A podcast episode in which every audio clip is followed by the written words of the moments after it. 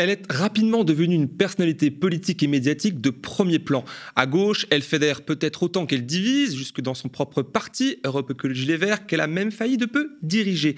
Pleinement investie dans la NUPES, la nouvelle Union populaire écologique et sociale, elle entretient des liens particuliers avec les insoumis et donne un peu l'image d'une écolo qui ménage la chèvre et le chou, un équilibre délicat qui peut sembler pouvoir partir en éclat à tout moment, surtout à l'approche des élections européennes qui auront lieu à la rentrée prochaine, un scrutin que son parti souhaite aborder seul, en opposition à la volonté d'union de la France insoumise.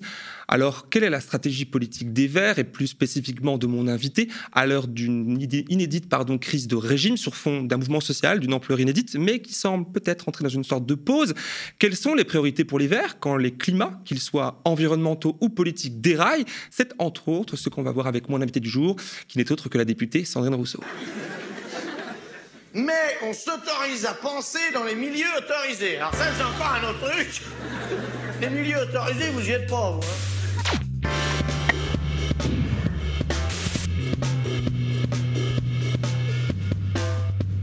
Comment allez-vous? Ben, Ça va. le moral est là, le moral est beau fixe? Au, au, beau fixe, je pas jusque-là, mais enfin, ça va. ça va, ça va. Les choses bougent, vous me disiez mm. justement. On va voir ça ensemble. Alors, vous êtes régulière, régulière sur le plateau, vous venez régulièrement aux médias, mais la dernière fois qu'on s'est vu ici même, c'était il y a déjà un an, vous vous souvenez? Il y a déjà un an, vous n'étiez pas encore député. C'est vrai? Eh, déjà, vous êtes revenu voir d'autres personnes, mais là, c'était il y a un an.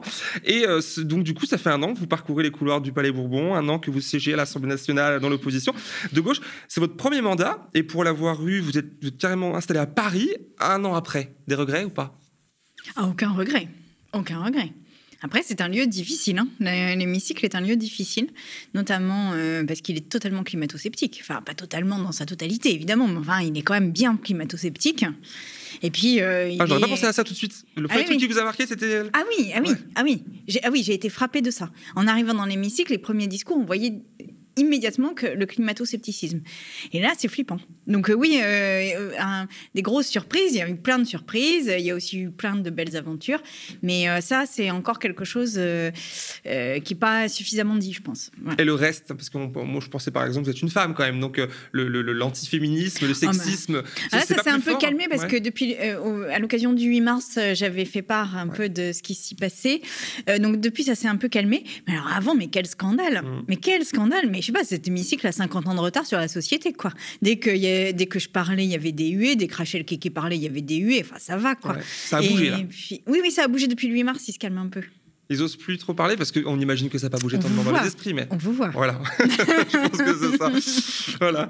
Alors, euh, en parlant d'Assemblée nationale, du coup, il y a eu ce vote hier soir, un texte des macronistes, vous avez suivi, qu'ils ont réussi à faire adopter pour rendre obligatoire le pavoisement des drapeaux français et européens sur les mairies de plus de 1500 habitants et rendant aussi obligatoire dans le texte de loi l'affichage du portrait présidentiel, là cette fois dans toutes les mairies, même de moins de 1500 habitants. Qu'est-ce que ça vous inspire? Mais ça m'inspire que l'espèce d'égocentrisme d'Emmanuel Macron qui veut se voir en photo dans toutes les mairies, ça va quoi. Bientôt, il va demander ses statuts sur les places et puis euh, il va choisir la coiffure euh, avec laquelle ou, la petite couronne avec laquelle il va vouloir être sur les places. Mais enfin, on se rend compte un peu d'où on va. Euh, ça s'arrête la, la, personnalisation du pouvoir, ça s'arrête le présidentialisme. Et, par ailleurs, sur la question du drapeau européen, moi, j'étais plutôt pour qu'on vote pour cette affaire, mais je veux dire qu'on s'abstienne. D'ailleurs, on s'est abstenu. Mais euh, pour moi, c'est complètement contre-productif. C'est-à-dire que là, ce que ça va générer, c'est un sentiment d'anti-Europe, en fait. Donc, euh, quand, bien même c'est ça qu'on veut pousser, c'est-à-dire euh, l'Europe, je pense que c'est absolument antinomique aux objectifs. Donc, vraiment, ces gens m'étonnent. Et peut-être que, d'ailleurs, un des enseignements de cette première année dans, les, dans les ors et dans les velours du pouvoir, c'est de m'apercevoir qu'en fait, le macronisme, ça n'est pas parce qu'on le présente comme un espèce de grand stratège, toujours avec des stratégies, des, longueurs d'avance, et il prévoit les coups à l'avance et tout ça. Et c'est pas du tout ce que j'observe. C'est-à-dire, je pense que ce sont des gens qui, au contraire, sont euh, un peu à la ramasse, un peu euh, à rattraper un peu les pots cassés tout le temps. Et en fait, euh, peut-être ne sont-ils pas à la hauteur. Et je pense qu'il ne faut pas se négliger cette hypothèse-là. Je vois, je vois d'ailleurs, vous dites que vous êtes abstenu, vous étiez absente lors du vote à ce moment-là, euh, mais deux. Le groupe s'est abstenu. le groupe s'est abstenu. Il y en a deux qui ont voté euh, pour. hein, le texte a été notamment euh, voté grâce aux voix hein, de votre groupe Europe Écologie Les Verts. Les deux, les deux présents ont voté pour, ont voté pour cette loi. Et, et les socialistes aussi, alors que les insoumis complètement contre. Pourquoi vous avez, vous, personnellement, pas pris part au vote sur ce texte-là? Alors pour une Pas le raison temps, mais alors très simple, c'est que si on doit être présent dans l'hémicycle, on y est de, de 10h le matin jusqu'à minuit, euh, qu'on fait plus rien d'autre, et que évidemment on a d'autres choses à faire en circo. Là, en l'occurrence, hier j'avais un rendez-vous en circonscription. Euh, et donc euh, voilà, je pouvais pas. Je peux. Enfin, faut bien comprendre qu'on peut pas être là non-stop dans l'hémicycle, c'est absolument. Vous comprenez que beaucoup de personnes ne comprennent pas forcément, parce qu'on se dit, Oui, c'est pour ça que je le dis. c'est bien de le préciser. Mais c'est pour ça que je le dis. Le mais travail vous- d'un- vraiment, député. c'est c'est de 10h à midi. Et en fait, le, le travail d'un député, c'est pas que d'être dans l'hémicycle. C'est ça aussi qu'il faut comprendre. C'est d'être en, en circonscription, c'est d'aider les gens dans la circonscription, c'est euh, de faire des déplacements, c'est euh, et puis euh, il y a aussi un temps euh, personnel. hein. et Mhm. là, vraiment, quand on est député, il est restreint au, maxi- enfin, au minimum possible. D'ailleurs, tout à l'heure, je parlais un peu de votre expérience. Vous voyez comment les 4 ans qui arrivent Parce qu'à une année, vous dites qu'il y a eu beaucoup de choses, etc. 4 ans encore en plus. Je sais pas. Vous êtes toujours aussi motivé euh, Motivé, oui, ça Ouais. personnellement, je le suis. Après, euh, qu'est-ce qui va se passer Ça, je sais pas. Je sais pas, parce que là, je crois qu'on est dans un moment, euh, à mon avis, de bascule. Ouais. Et il faut faire basculer dans le bon sens. Bah, justement, en parlant de ce moment de peu de bascule, ce contexte politique qui, depuis déjà, bah, bah, depuis fin janvier, semble un peu figé, hein, avec autour de la réforme des retraites, etc. Le gouvernement qui déploie beaucoup de force, vous l'avez suivi, vous le vivez, euh, pour tourner la fameuse page, la fameuse page euh, retraite, mais se heurte aux casserolades. D'ailleurs, deux petites infos au passage, la secrétaire d'État chargée à l'écologie a réussi à esquiver les casserolades le, le 8 mai, en annulant un déplacement dans la minute. Il y a aussi euh, Gérald Darmanin, vous avez suivi, qui lui a carrément menti sur son agenda pour ne pas s'y confronter. Euh, Avec comment des vous- papiers en tête. Avec des tout- papiers en tête. tout à fait, Mm. ouais. Comment vous vous analysez la, cette séquence-là? Et puis, est-ce qu'elle peut encore durer? Deux questions en une. Bah déjà, je voudrais dire que je suis hyper admirative des gens qui se bougent pour aller faire des casserolades à chaque déplacement de ministre. Enfin, bah, vraiment, euh, ils rendent un service euh, énorme. hein. donc, euh, merci, merci, merci. Merci à vous de rien lâcher. ok, vous soutenez bien ces, cette méthode, ok Ah oui, oui, oui. Ouais. Ah oui, oui, bah oui, je trouve qu'elle est, elle est efficace, elle est, et puis ça permet de pas passer à autre chose. Et je pense qu'on peut pas passer à autre chose en fait là, parce que si on passe à autre chose, on accepte non seulement la continuité d'un modèle qui nous, qui nous envoie dans le mur, qui nous met en danger, Mhm. et, euh, et pour notre santé et pour la planète. Et qu'en fait, c'est maintenant l'heure du rendez-vous, il est là. Et donc, si on laisse passer ça, euh, on, on laisse passer euh, finalement le libéralisme. Aujourd'hui, c'est plus possible. Donc, voilà, je, je- je pense qu'on lâche rien. Nous, dans l'hémicycle, en tous les cas, on ne lâche rien. Dans la rue, c'est pareil. Et voilà, faut qu'on soit solidaires les uns des autres. Et vous pensez vraiment Parce que là, on a, on a, on a l'impression d'observer, nous, de notre côté, un, un relâchement. Enfin, le- Ah, je crois pas du tout, moi. Vous pensez pas que ça, se- ça Ah, se tasse pas relâche- euh, en fait, les gens vont peut-être plus dans la rue parce qu'on y est allé quand même un paquet de fois. Mais alors, un relâchement de la contestation, mais pas du tout. Un relâchement de la colère, mais alors pas du Vous tout. étiez en circo, vous disiez, du coup, hier. Ah, vous avez du peut-être oui. senti quelque chose? Ah non, mais les gens, euh, les gens euh, sont toujours autant en colère. Mhm. Vraiment, et ils ne supportent pas euh, l'idée de devoir euh, travailler deux ans de plus. Moi, je pense qu'en plus, euh, c'est vraiment, après le Covid, complètement à contre-temps, quand bien même les gens croient en la croissance, en le libéralisme, bon, ce qui était absolument mortifère, mais bon, imaginons quand même ça, c'est ne pas prendre en compte le fait que la société sortie de Covid n'est plus la même que celle d'avant et que le droit au repos, le droit à ralentir, le droit de savoir pourquoi on travaille en fait. À quoi ça sert ce qu'on fait Quel est le sens de ce qu'on fait En fait, ce sont des questions qui sont très profondes et qui, sont Et qui sont philosophiques, par- mais politiques. et puis qui sont partagées par euh, toutes les classes sociales, par toutes les catégories sociales Mhm. et qui sont au fond très politiques. Très, très politiques. Le droit à la paresse, ce qui avait mis en, en PLS. Une de euh, vos sorties, justement, oui. en position latérale Ouais, de sécurité, c'était, euh, euh, bien des gens. Mais en fait, euh, le droit à la paresse, il est fondamental. Euh, déjà pour se reposer, et puis ensuite, simplement parce que notre vie vaut plus que quelques points de PIB, en fait. C'est votre point de vue, effectivement, qu'on peut partager, c'est sûr. Mais euh, le président ne, semble pas être mis à jour de cela. Dans Challenge, je ne sais pas si vous avez suivi euh, l'interview qu'il a donnée hier dans Challenge, il, dit, il dit encore que les opposantes, du moins les personnes qui s'opposent à sa réforme des retraites, sont, dans, je le cite, hein, dans le déni de réalité, jugeant qu'il prépare ainsi l'arrivée au pouvoir des extrêmes. Ça vous inspire quoi? Je vois que vous voulez déjà. mais- Dans le déni de type- réalité. Le type, il avait le 8 mai tout seul sur sa place, là, face à son écran géant. Il, il était tout seul au milieu des Champs-Élysées. Et il est là. Vous êtes dans le déni de réalité. Non, mais pardon. qui est-ce qui est dans le déni de réalité aujourd'hui? Euh, Je pense pas que ce soit nous, en l'occurrence. Et je pense qu'il devrait beaucoup plus euh, s'interroger sur la réalité parce que il m'apparaît, mais alors. Euh, complètement hors sol, quoi. Mais complètement hors sol. Je pense qu'il est même plus rattrapable là. Hein. Je crois qu'il est. Il est dans, une autre réalité parce qu'il y a plusieurs ah réalités. Bah, il est dans un univers parallèle même. Hein. Je pense qu'il faut aller le rattraper, mais je suis pas sûre que ce soit possible. C'est peut-être pas votre travail, je sais pas. Vous voulez le rattraper encore le ah président Ah non non, ah bah non, qui s'envole, ah non, qui s'envole, qui part dans son univers parallèle et puis qui nous laisse transformer les choses. parce, que, là, on a, on a. Euh, est-ce que, est-ce que le président Macron à ce stade-là est encore alors c'est le président évidemment, mais on a vu, hein, il y a une, une, demande de démission euh, dans une, une pétition euh, de l'Assemblée nationale. vous l'avez signée cette pétition? Euh, je ne sais plus si j'ai signé ou pas, mais je pourrais la signer, oui. Euh, je ne sais pas si je l'ai déjà fait ou pas, en fait. du coup, est-ce que c'est encore quelqu'un, même s'il remplit cette, cette, fonction présidentielle, à convaincre, en fait? Ou alors là, vous dites non, qu'il parte? Ah non, moi je ne le convaincrai pas. Je pense qu'il ne comprendra que le rapport de force et il n'arrivera à changer que s'il ne peut plus rien faire d'autre. Donc en fait, c'est pour ça qu'il faut monter le rapport de force. C'est pas un enfant de cœur, hein euh, donc il faut monter le rapport de force. Et là, en l'occurrence, moi ce qui me frappe vraiment, c'est c'est son, son, indifférence à la condition des gens. En fait, il a demandé aux gens. Euh, il y avait les gilets jaunes, il les a tapés. Il il plus que tapés. Plus que tapés, il les a éborgnés, il les a blessés. Et les gilets jaunes, c'était déjà des gens, euh, pour beaucoup, qui, qui, avaient des emplois précaires, euh, qui, qui, avaient mm. du mal avec les fins de mois, qui multipliaient les boulots difficiles. Après, il y a eu le Covid. Ces gens-là, les mêmes, étaient en première ligne. Et ils n'ont pas râlé ils y sont allés. Les mmh. éboueurs, les aides-soignantes, ils y sont tous allés. Longtemps. On les a applaudis, mais en plus, ils y sont allés au mépris, euh, enfin, au, mépris du danger. C'est-à-dire qu'ils n'avaient pas euh, peur, enfin ils avaient peur, mais ils y allaient quand même. Moi j'ai discuté avec les éboueurs d'Ivry par exemple, ils me disaient mais nous on ne savait pas quel danger, à quel danger on était exposé, mais on y allait. Donc ils y sont allés.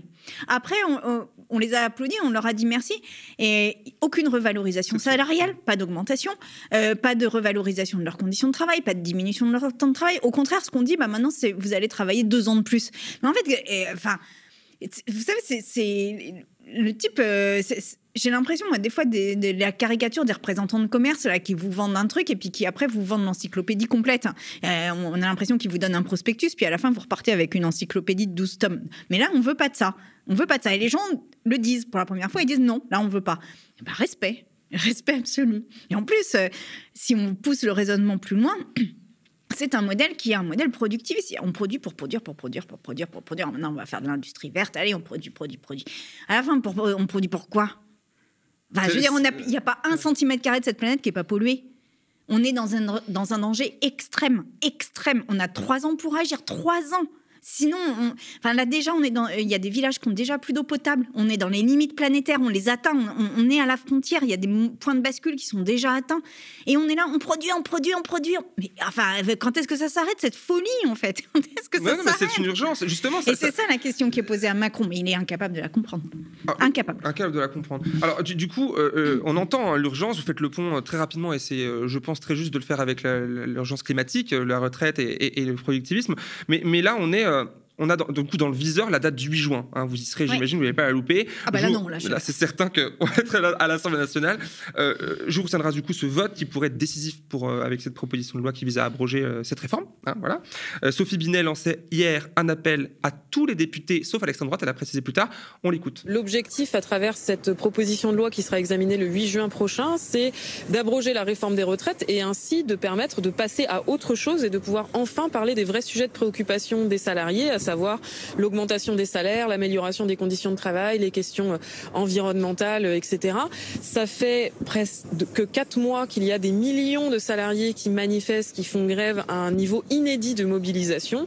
Cette proposition de loi, elle permet d'entendre ce qui se passe dans le pays euh, et de pouvoir rassembler le pays en passant à autre chose, en abrogeant la, la réforme. C'est la raison pour laquelle j'appelle ici solennellement l'ensemble des députés le 8 juin prochain à prendre leurs responsabilités et à voter cette proposition de loi d'abrogation de la réforme des retraites. Alors, Sophie Binet, j'imagine qu'elle n'a pas besoin de, vous convaincre. On connaît déjà la nature de votre vote à ce moment-là. Mais comment vous vous appréhendez? Je peux dire question ce vote du 8 juin.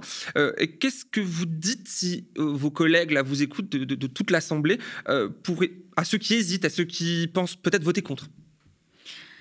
Alors déjà, je voudrais parler aux gens pour qu'ils se mobilisent le 6 juin. Parce que l'avant-veille. Ouais, mais l'avant-veille, il y a une mobilisation. Il faut vraiment qu'on soit très très nombreux dans les rues. C'est très important parce que ça mettra la pression sur euh, Ça compte toujours ça Ah oui, oui, Ok. oui. C'est-à-dire qu'en fait, le risque, si vous voulez, le 8 juin, c'est qu'il y a des gens qui viennent pas. Donc dans ces cas-là, ils ne voteront pas contre la réforme, ils viendront juste pas. Oui. Et euh, ça peut euh, être déterminant pour que le texte passe ou que le texte ne passe pas. Donc en fait, il faut qu'ils se sentent obligés de venir et obligés de voter contre.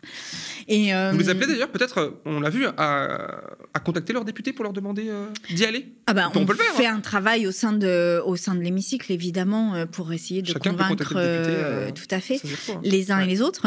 Ouais. Après, je voudrais peut-être avoir un mot pour les députés LR, les Ouais, républicains, puisqu'ils sont au centre de toutes les attentions, parce que s'ils votent contre, alors la loi, euh, la loi d'abrogation passe. S'ils euh, ne votent pas... C'est eux qui euh, mènent la danse c'est eux qui mènent la danse. Enfin, ils ne mènent pas la danse, parce qu'ils ne sont pas dans les rues, mais ils sont charnières. Mhm. Donc, ces députés républicains, ils nous, ils nous avaient vendu la main sur le cœur, les trémolos dans la voix.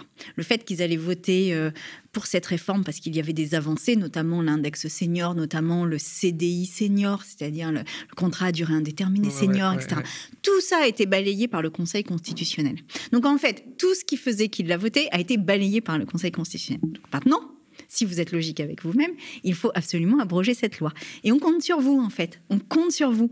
Parce que dans l'électorat républicain, il y a aussi des gens qui sont euh, des artisans, des ouvriers, et ces gens-là ne peuvent pas travailler. Et je pense que les députés républicains sont plus sensibles à la question sociale, étrangement que ne l'est euh, Macron le et les macronistes. Et je pense que la sociologie des républicains fait qu'ils sont plus sensibles à la question sociale, bizarrement, euh, et même presque contre-intuitivement, j'ai envie de dire. Le message est passé. Alors, on parlait justement à l'instant, vous parliez du, du 6 juin prochain, donc deux jours avant à cette manifestation. Alors, elle est loin? Peut-être trop loin. Alors, on va peut-être parler un peu aussi de la manière de lutter. Là, alors, on sait, on voit hein, la NUPES, on vous voit vous aussi présente à chaque fois, ou quasiment, tout du moins, la NUPES, elle l'est, les Verts et, les autres, euh, dans les manifestations. Euh, mais aussi, on entend euh, la demande des Françaises et Français à maintenir la pression, et même vous, tout à l'heure, à augmenter cette pression, le rapport de force, à le changer, à le radicaliser. Je ne sais pas si c'est un terme qu'on peut encore utiliser. Du coup, à varier aussi les méthodes d'action. Vous, à la NUPES et chez les Verts, c'est quoi votre position sur ce sujet-là de d'augmenter Est-ce que vous êtes toute seule à penser ça ou alors euh, c'est partagé euh, chez les Verts? Euh, je ne saurais pas trop répondre à cette question, mais en tous Vous les ne parlez cas, pas sur ce point-là? Euh, bah, j'ai pas eu le, enfin, j'ai pas eu de discussion récente en tous les cas. Après, euh, le- moi, je fais beaucoup confiance à l'intersyndicale et je pense que d'ailleurs la direction des Verts aussi Mhm. euh, sur la manière dont ils gèrent les choses, parce que pour l'instant, il faut quand même reconnaître qu'ils ont très bien géré les choses. Euh, c'est vrai que ça paraît loin le 6 juin et ça nous a tous et toutes surprises. C'est loin. C'est loin. Mais après, euh, peut-être est-ce eux qui ont raison? Peut-être qu'il faut laisser les gens se reposer et repartir euh, le 6 juin. Parce que force est Oui. de constater que les gens aussi en ont marre quoi, de, de défiler pour rien. Donc, j'ai pas de C'est certitude. pour rien, mais alors du coup, vous me disiez non, c'est pas pour rien. C'est défilé Ah dans non, la non, rue. il- C'est pas il- pour- Vous dites que c'est mais- pour rien? Non, mais il défile. Pour l'instant, on n'a pas gagné. Mais Non. le 8 juin, euh, la pression monte quand même. Et je vais même vous dire, s'il n'y avait pas eu tous ces défilés, je pense qu'il n'y aurait pas eu de proposition de loi pour le 8 juin euh, par le groupe Lyotte. Donc en fait, c'est tous ces défilés, c'est toutes ces mobilisations qui conduisent. La somme euh, des exactement, Ouais. qui conduisent Lyotte à ne pas lâcher. Donc en fait, ça a une utilité, même si euh, elle n'est pas immédiate et palpable. Et donc, le 6 juin, il y a vraiment euh, un, un enjeu très fort à, à se mobiliser. Le, la seule chose, c'est que euh, il va falloir euh, aussi qu'on fasse masse, parce qu'en en fait, on- il peut y avoir des mobilisations qui soient quelques groupes qui mettent le feu à des poubelles, ça va faire des belles images sur BFM, on va les voir tourner en boucle, on va s'inquiéter de ce que, de la sécurité, etc. Mais à la fin, il y a quand même un Vous en enjeu. dites quoi de ça? Un mot là-dessus Ben, J'y reviendrai, Je- mais je- ok. euh, et il y a- mais il y a un enjeu, c'est que les cortèges soient nombreux, soient massifs, soient familiaux, soient... Et ça, vraiment, euh, bah, ça dépend des gens. Et donc, euh, s'il vous plaît... Il faut qu'il y ait beaucoup de monde. Venez. Alors du coup, ok. Et, et, et- et ces manifestations, vraiment un mot là-dessus. Je ne vais pas vous demander de condamner les violences, parce qu'après, ça a tout, le- tout le tintouin sur c'est quoi la violence, etc. On connaît la réponse. Mais ça, ces, ces actions, ces manifs, je- euh, comment on, on appelle ça déjà, euh, spontanées et pas sauvages, où les gens font, font aussi une sorte de pression en utilisant la sécurité ou, le sentiment de sécurité dans la ville de Paris essentiellement, mais pas que. Vous en pensez quoi? Moi, j'ai l'impression pour l'instant que ce qui se passe, c'est surtout des casserolades. C'est-à-dire que les gens viennent taper sur des casseroles. Il n'y a pas que ça, on a vu. Je l'ai même couvert plusieurs fois pour le média ou ailleurs. Bah, il y a eu, au, début, au, début, il y a eu quelques manifestations. Après le 49-3, il y a eu quelques manifestations comme ça, non déclarées. Mais en fait, elles ont été peu nombreuses quand même. Aujourd'hui, enfin, à ma connaissance. Il y, en a encore. Il y en a encore. Y en a encore surtout, après les grosses manifestations, il y a des centaines de personnes, mais parfois des milliers, qui partent en manif euh, et qui brûlent des poubelles et qui font du bruit. Tant que c'est brûler des poubelles, je vais vous dire, euh, voilà, ça me. Pour moi, c'est pas. Hum, enfin. Le 1er mai a été marqué aussi par des violences. Oui, mais c'était une, déclaration, c'était une, c'était une euh, manifestation déclarée le 1er mai, c'était euh, connu. Euh, voilà, mon, je, je, souhaite qu'on blesse personne. donc voilà, c'est très clair, on doit blesser personne. Après, je ne. Vous comprenez Je pense que la, la, stratégie de maintien de l'ordre, la, la fermeture complète du dialogue social, l'absence de compréhension absolue du, gouvernement et du président de la République bah, fait que la colère éclate. Enfin, je veux dire, il reste quoi? On a été des millions dans la rue, ils n'ont pas bougé d'un iota, pas d'un millimètre. Qu'est-ce qui, reste en fait? Enfin, C'est ça la question. C'est quelle est la... on le disait justement. Quelle est la voie de sortie Quelle est la porte de sortie? Et donc nous, euh, à l'Assemblée, on peut crier dans l'hémicycle, on peut faire des choses, mais les gens dans la rue, bah, à un moment donné, oui, il y en a qui sont en colère. Bah, ils sont en colère et quelque part, euh, est-ce que la responsabilité est à mettre sur eux ou, principalement sur un gouvernement qui ne veut rien entendre? Eh bien là-dessus, ma réponse est faite. Exactement. Alors, euh, en parlant de méthode, euh, il y a eu cette action des soulèvements de la terre euh, autour d'un projet, enfin contre un projet autoroutier près de la forêt de Bord, qui a largement été moqué. Vous avez suivi hein, sur les réseaux sociaux, les militants écolos ayant mis en scène la nature, les oiseaux, en écoutant les oiseaux dans la forêt, en, clouant, cloutant. Ah non, j'ai pas vu ça. Ah, bah, je vous l'apprends du coup, cloutant des, des arbres pour affirmer que la forêt s'arme pour se défendre contre les lames de scie qui pourraient passer par là, etc. Vous en dites quoi, vous de c'était à Rouen ou dans le Tarn, ça? C'était près de la forêt de Bord. Donc, du coup, c'est. Euh, ouais, près de. Mais du coup, euh, cette méthode d'action-là, critiquée par euh, des bobos là qui nous font écouter des oiseaux qui, qui nous font voilà qui mettent des clous dans les arbres voilà le colibrisme là ou je ne sais quelle aussi méthode qui pourrait penser à du sabotage aussi avec les clous dans les arbres pour vous en pensez quoi? Bah moi je pense qu'il faut qu'on réécoute les oiseaux que c'est urgent parce qu'ils disparaissent à une vitesse euh, qui défie l'entendement. Euh, les populations d'oiseaux ont diminué de 70% euh, pour certaines, 80%, même si on regarde les moineaux à Paris, on est à près de 90% de disparition. Donc je veux dire, on est dans un effondrement complet des oiseaux. Donc on doit entendre le bruit des oiseaux et le cri des oiseaux et le chant des oiseaux. On doit l'entendre et on doit encore s'en émerveiller. Et en fait, ça fait partie des, des combats écologistes aussi que de retrouver la beauté des choses. Moi, ce qui m'a fasciné, je suis allée euh, à, la, à la manifestation contre euh, l'autoroute dans le Tarn, dans, dans, le sud de la France, la 69. 69. Et en fait, en, allant sur, sur le lieu de cette autoroute, je me dis, mais qu'est-ce que c'est beau? Qu'est-ce que c'est beau? Voilà. Et ben, Pas l'autoroute. Non, non, bien sûr, évidemment. Euh, le paysage qui va être détruit par l'autoroute. Et cette notion du beau, le fait de réinvestir le beau dans le politique aussi, mais c'est un sujet. Et en l'occurrence pour la nature, c'est une manière d'avoir une raison de la préserver. Il y en a plein d'autres. Il y en a plein d'autres. Mais celle-ci en fait partie. Et je trouve qu'on ne dit pas assez que la nature est belle, que les oiseaux sont beaux, qu'on est heureux quand on entend un oiseau chanter ou quand on voit la, beauté des ailes d'une libellule. Que ça aussi, ça fait partie de notre bonheur. Et que, en fait, euh, se couper de ces émotions-là, c'est se couper euh, en fait de, moyens d'action. Parce qu'en fait, si on ressent ces émotions, eh bien, on trouve aussi l'énergie de se battre pour que ces paysages soient préservés, pour que cette nature soit préservée, pour qu'on continue à entendre des oiseaux. Donc moi, je dis oui, euh, le beau doit être politique. Et en l'occurrence, il y a du beau dans la nature, et la nature est belle. Et donc, euh, voilà, et ma qu'on me traite de bobo, allez-y, pas de problème. Alors, euh, euh, il y a d'autres choses qui ont été raillées, à vous-même d'ailleurs, cette fois dans un autre chose, un autre euh, sans transition. Le 9 mai, à l'occasion des commémorations du 8 la veille, vous vous en preniez à la politique du gouvernement sur France Info en parlant de destruction méthodique de notre modèle social. On écoute un extrait.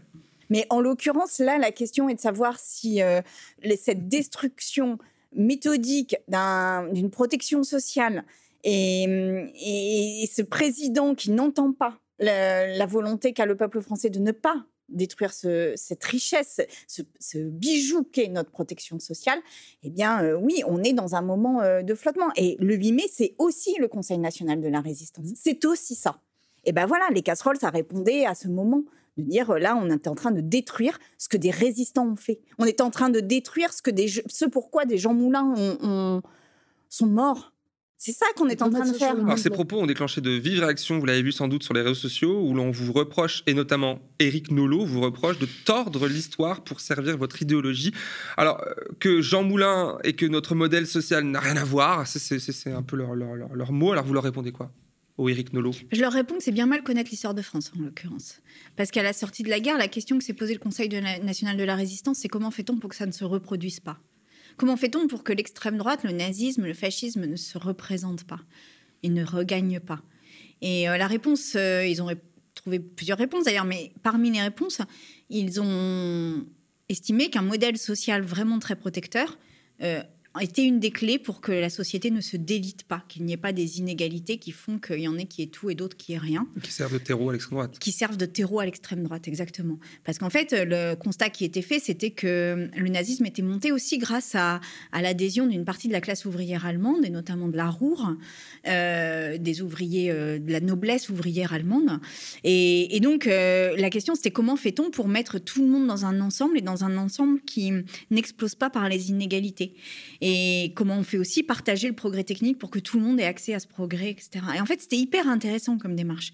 Et, donc, euh, ce Conseil national de la résistance, il a été fait directement en réaction à la guerre et au nazisme et, et à la résistance, en disant, mais euh, voilà, comment fait-on pour que ça ne se reproduise pas? Comment fait-on pour que des gens moulins ne meurent pas, en fait Mhm. Ne meurent plus, Encore. comme ça. Mhm. Et donc, euh, voilà, par ailleurs, euh, donc, euh, je, ça a non seulement un lien, mais c'est absolument déterminant, puisque aujourd'hui où l'extrême droite est à- au bord du pouvoir, eh bien, euh, il y a vraiment cette question qui se repose comment fait-on société? Et hum, quand que, que des gens comme Eric Nolot critiquent, enfin, d'où, d'où parle Eric Nolot? Il parle de l'extrême droite. Il a écrit des livres avec Soral. Bon, Emma, donc lui n'a pas intérêt à ce qu'on le rappelle ça. Donc euh, très bien, eh ben, je vais le rappeler. Alors la transition est toute faite pour aborder la question de l'extrême droite, évidemment. Alors il y a eu ces défilés choquants, on est tous d'accord, à Paris le 6 mai, euh, qui a donné des réactions bien problématiques hein, de Madame Borne, de Monsieur Nunes, le préfet de Paris, le silence aussi du président Macron, euh, avant que Monsieur Darmanin euh, annonce vouloir faire interdire les prochaines, toutes les prochaines manifestations de ce type-là. Vous le croyez sincère quand il dit ça? Je le crois jamais sincère, vraiment, euh, Charles Darmanin. Donc, Comme ça, c'est dit. Après, peut-être le fera-t-il. Euh, je voudrais, en fait, euh, je voudrais pas euh, non plus qu'il y ait cette idée que extrême gauche égale extrême droite et que si on interdit l'extrême droite, on interdira l'extrême gauche. Et donc, euh, il y a quelque chose à creuser de ce côté-là. Après, euh, la, la manifestation nazie là, qu'il y a eu dans les rues de Paris était une manifestation euh, qui n'aurait jamais dû exister, qui n'aurait jamais dû être autorisée. Surtout en, en plein dans une période où on interdit les casserolades. C'est-à-dire qu'on ne peut pas autoriser les nazis et, et interdire les le 8 mai, casseroles. quoi. Ça n'a ouais, pas de sens. ouais. Voilà. Ouais. Et, et deux jours avant le 8 mai. Donc euh, voilà, là, on verra euh, ce que ça donne. Mais là, je trouve que euh, on est dans une phase où l'extrême droite, la pire, la, la plus radicalisée, prend la confiance là, et investit l'espace public. C'est pas la seule fois. On l'avait vu sur après le meurtre de Lola. euh, donc ils prennent la confiance. Donc il y a quelque chose euh, vraiment de notre côté aussi à, à organiser pour qu'ils n'aient pas confiance. Et voilà. Vous dites qu'ils prennent la confiance. Effectivement, l'actualité terrible quand même de ces dernières heures, c'est le maire de Saint-Brévin. qui se retrouve euh, ben, contraint à démissionner, à quitter son poste de maire après que son euh, domicile ait été incendié. Là encore, hein, communication timide du président, vous l'avez suivi, qui n'a réagi qu'il y a à peu près trois heures là pour témoigner de sa solidarité, Euh, mais aussi. Condamnation franche de Marine Le Pen sur Twitter, elle pour le coup, sans trop de timidité.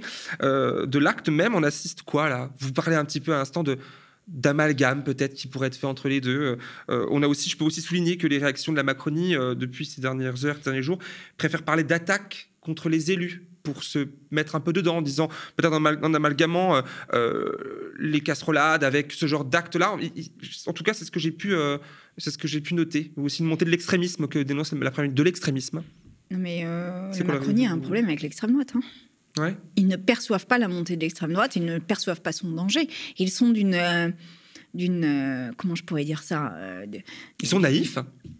Ah non, je crois pas qu'ils soient Eh naïfs. ben alors ils perçoivent. Non, je crois pas qu'ils Ils soient naïfs. Ils perçoivent. Je pense qu'ils sont d'une d'une faiblesse face à ça qui me pose beaucoup, beaucoup, beaucoup de questions. Mhm. Beaucoup de questions. Et depuis le premier jour où je suis à l'Assemblée, puisque le parmi les premiers jours, il y a eu l'élection des vice-présidents de l'Assemblée nationale et que Ah dès le premier jour, il y a eu des votes LREM pour qu'il y ait des vice-présidents RN, donc Rassemblement national, à la, Plutôt que du PES ou LFI. plutôt que du NUPES ou LFI. Euh, donc en fait, euh, dès le premier jour, ils ont mis un bulletin RN dans l'urne. Le premier jour. Donc ça disait quelque chose. Et Ça dit quoi, selon vous? Ils choisissent leur. euh, peut-être la ça dit- stratégie. ça- Ils ça choisissent dit leur- qu'ils ont moins peur du RN que de nous. Et que, ça dit beaucoup. Parce qu'en fait, euh, euh, le, le fascisme gagne euh, par l'adhésion du bloc bourgeois. hein. Enfin, je ne vais pas le faire à la marxiste, hein, mais quand même. Et donc là, les intérêts économiques semblent primer, en fait. Parce que le, le RN ne menace pas les intérêts économiques. Il ne menace pas. Euh, Oui. D'aucune manière. Et donc, les intérêts, le- quand les intérêts économiques priment sur tout, y compris euh, la structure sociale, la protection sociale et tout ça, bah, en fait, euh, l'extrême droite ne met pas en cause les intérêts économiques, ne remet pas en cause ça. Donc, euh, il y a des espèces d'alliances tacites, voire explicites, comme au moment d'élire les vice-présidents. C'est bien de le, rappeler. Alors, cette extrême droite semble muter aussi, hein, met des Mhm. cravates, alors que vous vous en mettez pas. Enfin, pour le coup, peut-être pas vous. Si, je me souviens du moment où vous avez eu une cravate, je crois, où les. je Oui, crois que c'est les- pas- moi, j'y étais pas, mais C'était ouais, les les- insoumis, ouais. je crois. Euh, ça s'agisse aussi à l'Assemblée nationale, la façon de parler, alors que Mélenchon l'a vu là encore une fois, ou même la gauche en général commence encore une fois à crier un peu, euh, à des méthodes un peu moins, j'allais dire, euh, bon chic, bon joueur de s'exprimer. Euh, elle invite même des personnalités loin d'elle pour débattre. Vous avez été invité il y a quelques jours, quelques semaines. Vous avez refusé, contrairement à Hugo Clément, lui, le journaliste écolo, euh, qui a accepté de débattre avec eux. Euh, L'écologie, euh, c'est quand même l'affaire de tous. Pour vous, c'est pas l'affaire d'extrême droite? Ah non Mais pourquoi? Mais parce que euh, pas- ils, n'ont jamais été motivés par l'écologie. Qu'est-ce qui les motive, l'extrême droite? Qu'est-ce qui font qu'ils se lèvent le matin? Les, les gens qui militent à l'extrême droite, qu'est-ce qui font qu'ils se lèvent le matin? C'est la haine de l'autre, c'est le racisme, c'est la xénophobie, c'est le fait qu'ils ont l'impression d'être euh, submergés par l'immigration, c'est la peur de, de celui qui n'a pas la même couleur de peau ou de celle qui n'a pas la même couleur de peau ou la même religion d'ailleurs. C'est ça qui les fait lever le matin. C'est pas l'écologie. Jamais, jamais. Et je rappelle quand même que qu'il y ait euh, des milliers de morts dans la Méditerranée les dérange moins que la mort de dauphins. Donc en Mhm. fait, ça va pas. Ah, on n'est pas au bon niveau là. Donc, euh, justement, moi, je, allez les moi, je voir. veux préserver les dauphins. Je veux aussi que les gens ne meurent pas dans la Méditerranée. Et justement, euh, allez les voir, non? Ah non, mais pas sur Vous leur pensez terrain. qu'il a eu tort, Hugo Clément, d'y aller? sur leur terrain. Bah, je l'ai déjà dit, mais moi j'ai refusé et je pense qu'on ne va pas sur leur terrain.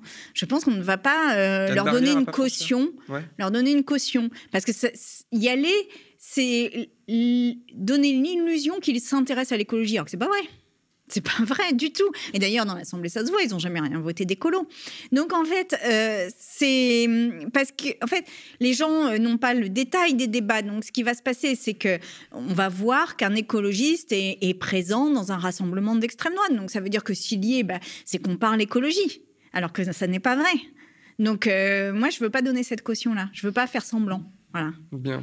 Sans transition, encore une fois, passons à la question européenne. Alors justement, j'en parlais dans l'intro tout à l'heure, qui peut poser un peu euh, des problèmes, ça me la discorde un petit peu déjà. L'élection aura lieu à la rentrée. Euh, et dans le JDD du 30 avril, vous l'avez lu, François Ruffin essayait de convaincre Marine Tondelier, qui dirige euh, votre parti, d'y aller sous l'étiquette NUPES, alors que chez vous, votre parti, c'est non. C'est quoi, en en fait Est-ce que vous partagez cette... déjà, en tant qu'écologiste, vous aussi, c'est non? Ah non, moi, je l'ai déjà dit. Non, non. Moi, je- On veut savoir, on veut savoir. C'est pour vous, vous êtes... Mais du coup, vous avez un pied dedans, un pied dehors Comment vous faites? Ah ben non, non, j'ai les deux pieds dedans. J'ai les deux pieds dedans, mais j'essaye de faire en sorte qu'il y ait un débat, que ça ne soit pas quelque chose qui ne soit pas discuté. Parce que je pense que le moment, et pour toutes les raisons dont on discute depuis euh, dix minutes, euh, pour toutes les raisons qu'on vient d'évoquer, c'est un moment qui est très important, en fait. C'est un moment euh, qu'il faut regarder avec euh, beaucoup de, je pense, humilité et de se demander à chaque instant comment on sert le bien commun et comment on sert la bascule dans le bon sens. Et en fait, euh, à chaque fois qu'il y a euh, de la division, eh, eh bien, euh, je pense que on, on donne l'image d'un camp qui n'est pas prêt à gouverner, en fait. Même pour les européennes où le mode de scrutin est différent, on peut Alors, comprendre. le- les- le mo- euh, non, mais le mode de scrutin des européennes est différent, mais La on peut proportionnelle. au on peut moins comprendre. discuter. C'est-à-dire que fermer la porte, c'est ne pas être dans une démarche euh, collective. Donc on peut ne pas être d'accord à la fin, y aller chacun sous nos couleurs. Moi, je voudrais, par exemple, à minima, qu'il y ait euh, une coalition, c'est-à-dire qu'il y ait le logo de la NUPES partout, si on n'arrive pas à faire autrement. Mhm. Qu'au moins il y ait ça. C'est-à-dire de dire aux gens, on ne lâche rien, quoi. On ne lâche On rien. y c'est va que- différemment, mais on Ouais. est ensemble quand même. Et ouais. par ailleurs, moi, Ouais. je pense qu'il faut quand même réfléchir à une liste. euh, à une liste. Voilà. Il faut y réfléchir. Après, c'est possible, c'est pas possible, mais comment on y réfléchisse? Qu'on ne ferme pas la porte comme ça tout de suite. Et alors, justement, ça, on vous a répondu quoi? Est-ce que cette discussion, vous l'avez eue avec Marine Tondelier, avec les autres euh, Bah oui, mais elle n'est pas d'accord, évidemment. Elle n'est pas d'accord. C'est. Voilà, mais et je pense que dans et je pense que dans mon parti, euh, il y a sans doute une majorité qui n'est pas d'accord avec ça. Mais je crois qu'on doit quand même avoir la discussion. D'accord. Alors, euh, on termine avec les questions des internautes, comme je vous disais tout à l'heure. J'ai demandé hier à plusieurs, euh, enfin, tout du moins à la communauté euh, Twitter et, et Instagram du média, euh, et ils ont été nombreux à réagir. Donc, on n'aura pas tout le monde. On commence par une petite vidéo, celle de Ella, qu'on regarde. Bonjour Madame Rousseau, bonjour le média. Je suis Ella, j'ai 41 ans, je suis maman solo de quatre enfants et je suis aussi euh, atteinte d'une maladie psychiatrique invalidante qui m'empêche de travailler. Donc, euh, comme on dirait aujourd'hui, je suis euh, complètement une invisible. Donc, je vous sollicite pour savoir si vous aviez dans vos projets euh, le fait de, de s'attaquer à réparer la psychiatrie de secteur et surtout de- de- d'aider toutes ces mamans solo qui ont besoin d'accéder aux soins et qui aujourd'hui ne peuvent pas le faire sans prendre le risque de perdre leurs enfants. Bonne journée. Sandrine, votre, votre réponse à Ella?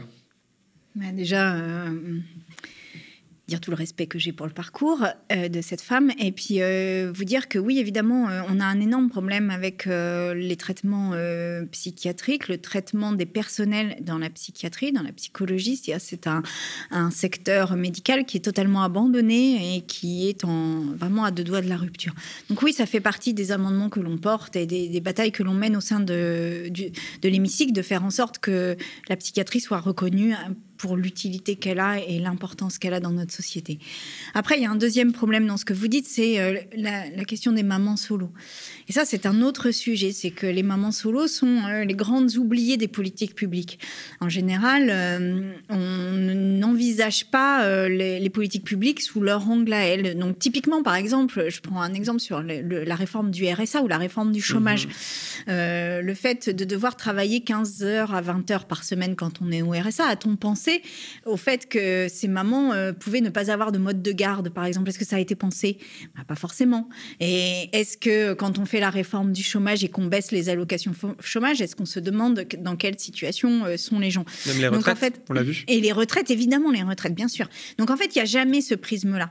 Et euh, les mamans solo, aujourd'hui, font partie, enfin, fournissent la- le plus grand contingent des personnes pauvres et des travailleurs, ce qu'on appelle les travailleurs pauvres, c'est-à-dire les personnes qui travaillent mais qui ne dépassent pas seuil de pauvreté. Donc oui, il nous faut avoir un angle vraiment euh, de réflexion euh, autour de ça.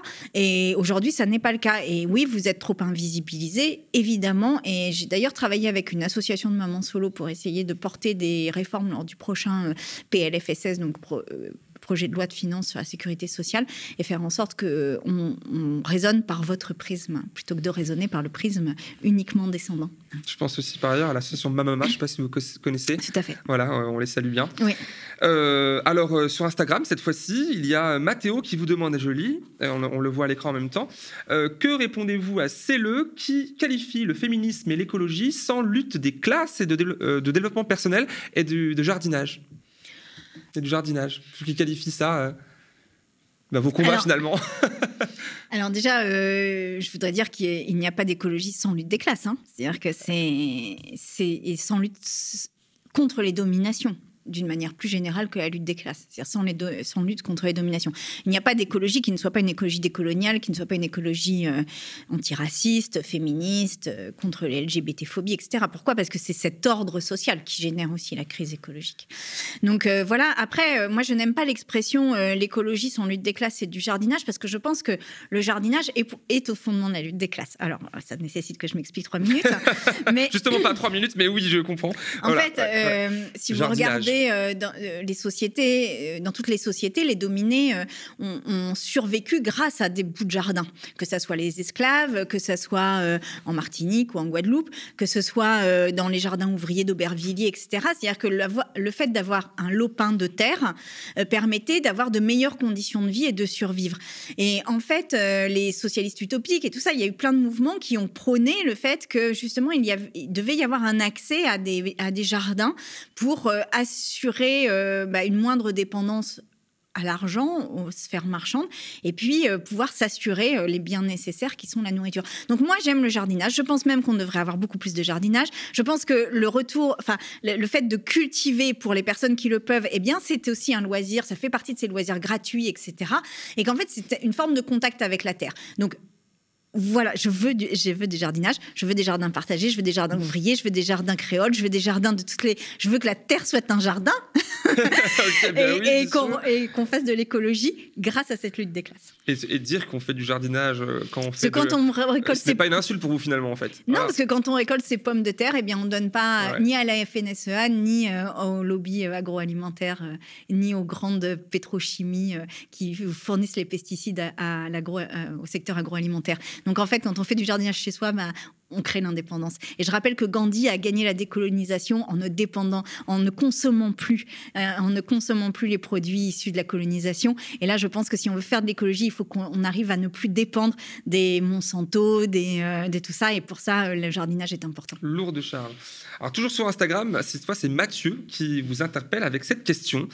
Est-ce que vous comprenez qu'on n'ait pas envie de soutenir les partis influents de gauche au regard de leur fonctionnement désastreux de démocratie représentative interne et de lutte contre les discriminations, c'est-à-dire sur les questions féministes, anti-validistes, antiracistes, anti-LGBTI, phobie, vous en parlez à l'instant. Petite peut-être tacle aux insoumis au passage, là, avec la démocratie interne, on a souvent entendu euh, des critiques euh, envers eux, mais peut-être, je sais pas, peut-être qu'aussi vous vous sentez concerné chez Europe Écologie Les Verts.